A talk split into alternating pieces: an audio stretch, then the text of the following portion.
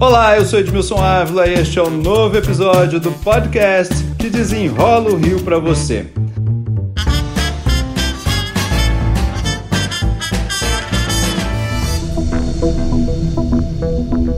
Mesmo com poucos casos confirmados de Omicron, as autoridades já afirmam que temos transmissão comunitária, gente.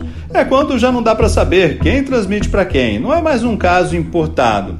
Além disso, a nova realidade trouxe também a dupla infecção: influenza mais Covid. Para desenrolar esse assunto, a minha convidada de hoje é a infectologista Cristiana Meirelles, a quem eu já agradeço pela participação. Doutora Cristiana, vamos desenrolar esse assunto. Muita gente já ficou assustada assim: opa, se eu tenho um mais um, dois é mais grave ainda. Não é bem isso, né? Obrigada pelo convite. Pois é, na verdade, por enquanto, a gente não tem muito como afirmar se esse, essa gravidade vai aumentar com a co-infecção. A gente não tem ainda muitos casos relatados de gravidade maior, mas sem dúvida nenhuma, como os dois vírus atingem basicamente a mesma mesmo sistema no organismo, a gente sabe que uma co-infecção pode potencialmente ser mais grave. A gente vê isso, por exemplo, com o vírus essencial respiratório quando a gente junta com influenza. A gente tem um quadro mais grave. Então, pode ser que resista principalmente nos grupos de maior risco, né? Gestantes, idosos, bebês essa co-infecção pode sim ser mais grave. A gente até o momento não tem relato disso, mas é preocupante que a gente tenha aí os dois vírus circulando ao mesmo tempo. Nós sabemos que os sintomas são parecidos.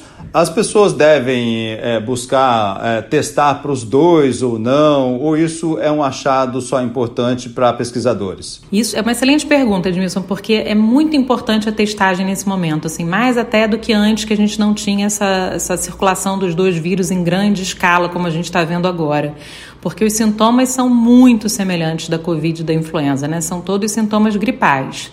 Então, tosse, febre, dor no corpo, dor de cabeça, coriza, dor de garganta. Isso tudo pode acontecer nas duas infecções e na co-infecção. Então, é importantíssimo que a gente teste. Por quê? Primeiro, para direcionar o tratamento, né? Embora a Covid não tenha um, um antiviral eficaz até o momento, a influenza tem um, o antiviral que é o oseltamivir que para determinados grupos de maior risco tem recomendação de ser aplicado, de ser administrado. Então é importante ter o diagnóstico para tratamento desses grupos e importante também para o tempo de isolamento, né? A gente precisa isolar esse paciente que está infectado e rastrear os contactantes, ou seja, ver com quem ele conviveu nos últimos dias e testar essas pessoas também, porque elas também vão precisar ficar isoladas e ficar atentas aos sintomas, né? Então a testagem nesse momento é importantíssima tanto com teste de antígeno como com a PCR, é importante a gente saber o diagnóstico etiológico, né, a causa dessa síndrome gripal. Ao longo do, do tempo agora, desde o do surgimento da Covid, a gente passou a ouvir, a, todo mundo passou a saber, opa, preciso testar, testar para Covid. Mas nunca foi comum no Brasil a gente falar, ah, preciso testar para saber a cepa da minha gripe há a, a, necessidade de fazer isso agora também? Preciso saber da minha gripe, se é influenza, H3N2? Então, na verdade, a gente não precisa saber nem qual é o tipo de influenza, a gente precisa saber se é influenza, né? O teste convencional que a gente tem nas farmácias é o tanto é da farmácia é o teste de antígeno, que é o teste rápido, né, que sai em 15 minutos, e a PCR, que é o mesmo PCR para COVID, é uma PCR para influenza. Os dois são testes de cotonete, né, de suave nasal. E eles dizem se é influenza A ou B. Um teste que é comercializado, ele não diz se é H3N2, se é H1N1. A maioria dos testes não vai te dizer isso, mas isso não tem uma importância individual, tem uma importância epidemiológica. Então, algumas amostras têm que ser sim testadas para em termos de vigilância sanitária, a gente saber qual é a cepa mais circulante. Mas para o indivíduo, é importante basicamente saber se ele tem influenza ou Covid.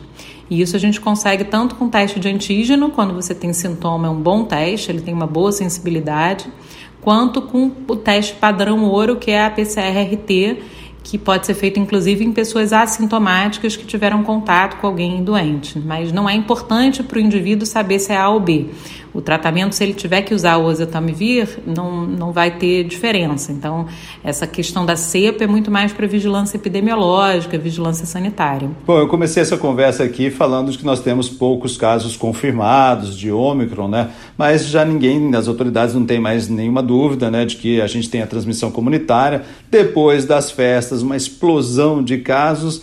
Agora, com o que a gente já sabe, o que, que, é importante a partir desse momento assim? Parece que ficou muito mais fácil pegar a Covid, né? Temos mais, mais pessoas é, circulando com a doença, né? Sim, de fato, a Omicron é mais transmissível. Isso já está robustamente é, documentado, né? É uma cepa mais transmissível. Até o momento, a gente realmente não tem visto uma gravidade maior, não é uma cepa mais letal, mais grave, mas é muito mais transmissível. Com isso, sabendo que é uma cepa mais transmissível, inevitavelmente a gente vai ter mais hospitalização, porque em número absoluto vai aumentar muito o número de casos, e é claro que uma pessoa ou outra que né, mais vulnerável ou com alguma comorbidade pode ficar mais grave, mas em linhas gerais, para a população geral, não é uma cepa mais agressível, mas muito transmissível. A gente tem visto muitos casos agora de Covid. Em dezembro a gente tinha visto muito mais influenza, agora não, agora tem aumentado depois das festas os casos de Covid. E aí lembrar que para as duas doenças existe vacina, né? Então é importantíssimo que a população esteja plenamente vacinada para a gente tentar impedir esse avanço da cepa Ômicron e para impedir novas cepas que surjam, né? A única arma que a gente tem, a mais eficaz pelo menos, é a vacinação. Então, é a vacinação com as três doses de Covid, a vacinação contra a influenza que a gente vai começar a ter em breve a, a, cepa nova, né, a vacina nova de 2022, é muito importante isso. Provavelmente vai ser um pouco antes, a gente espera que seja um pouco antes, porque a, a cepa que já está na vacina de 2022 já começou a circular, que é a H3N2 Darwin, então é importante que a vacina chegue logo. E aí que a população toda realmente faça uma adesão é, realmente 100%, se a gente conseguir chegar nisso seria o ideal, né? Agora então com a vacinação das crianças é, para a gente poder evitar a, a, circulação do vírus. Com isso, a gente vai conseguir reduzir o número de casos e manter as medidas que a gente chama de não farmacológicas, que também são fundamentais para a prevenção dos dois vírus. Então, distanciamento social, uso de máscara, álcool gel, não ir ao trabalho, não ir à escola, não frequentar ambientes com mais uh, públicos, né? Se estiver doente, isso parece uma bobagem, mas é importantíssimo, né? As pessoas realmente não estão levando isso em consideração.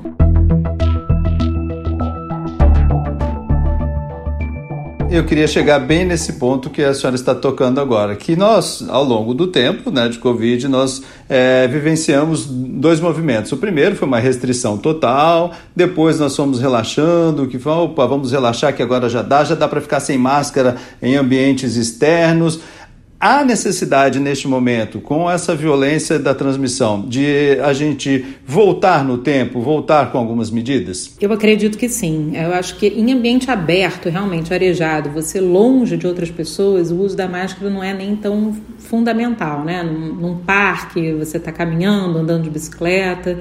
Nesse momento, eu, eu não, não acho fundamental que se use máscara.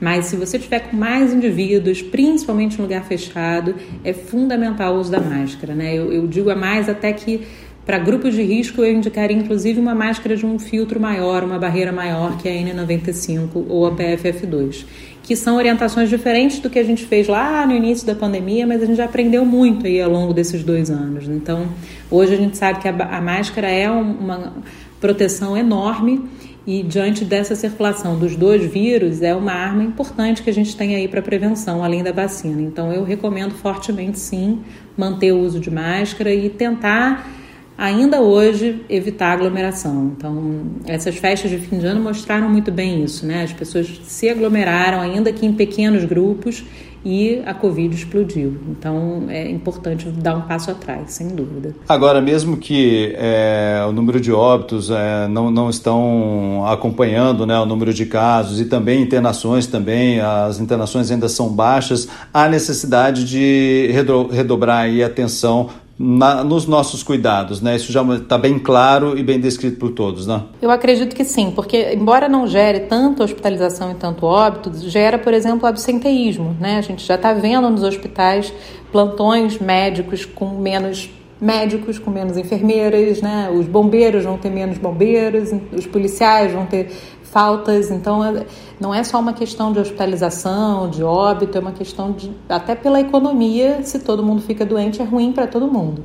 Então, e é aquilo que a gente conversou no início, né? Um número absoluto de casos muito grande, provavelmente, muito provavelmente, a gente vai acabar aumentando o número de óbito, ainda que não como foi na, uh, um tempo atrás com a Delta, com a Gama, né? A gente espera realmente que não seja um número tão alto, mas invariavelmente vai aumentar por conta do número de, de casos maior. O sistema de saúde pode ficar sobrecarregado, né? A gente tem visto uma procura muito grande aí aos postos, às emergências, então isso tudo pode atrasar o, o tratamento de alguns grupos de maior risco e levar a, a a um quadro pior e até o óbito. Então, as medidas de prevenção são fundamentais nesse momento. Para a gente concluir aqui esse papo, o fundamental então vai ser vacinar a terceira dose, ficar atento aí aos sintomas e testar, é isso? Exatamente. Então, acho que, resumindo, vacinação é a nossa principal arma, é a mais eficaz e testar sempre, não desvalorizar sintomas leves, sintomas brandos, né? Uma dor de garganta, uma coriza, uma tosse pode não ser só um resfriado comum, por outros vírus, né, rinovírus, para influenza, adenovírus, pode ser uma síndrome gripal por influenza ou por Covid. Então é importantíssimo testar, isso é fundamental. E, em caso positivo, testar os contactantes, é fundamental também. Cristiana Meirelles, infectologista, muito obrigado pelas explicações aqui. De nada, muito obrigada pelo convite, foi ótimo esse bate-papo, Edmilson, obrigada. Esse podcast teve edição e sonoplastia de Lucas von Seehausen. E eu, Edmilson Ávila, toda semana desenrolo um assunto aqui para você. Até o próximo.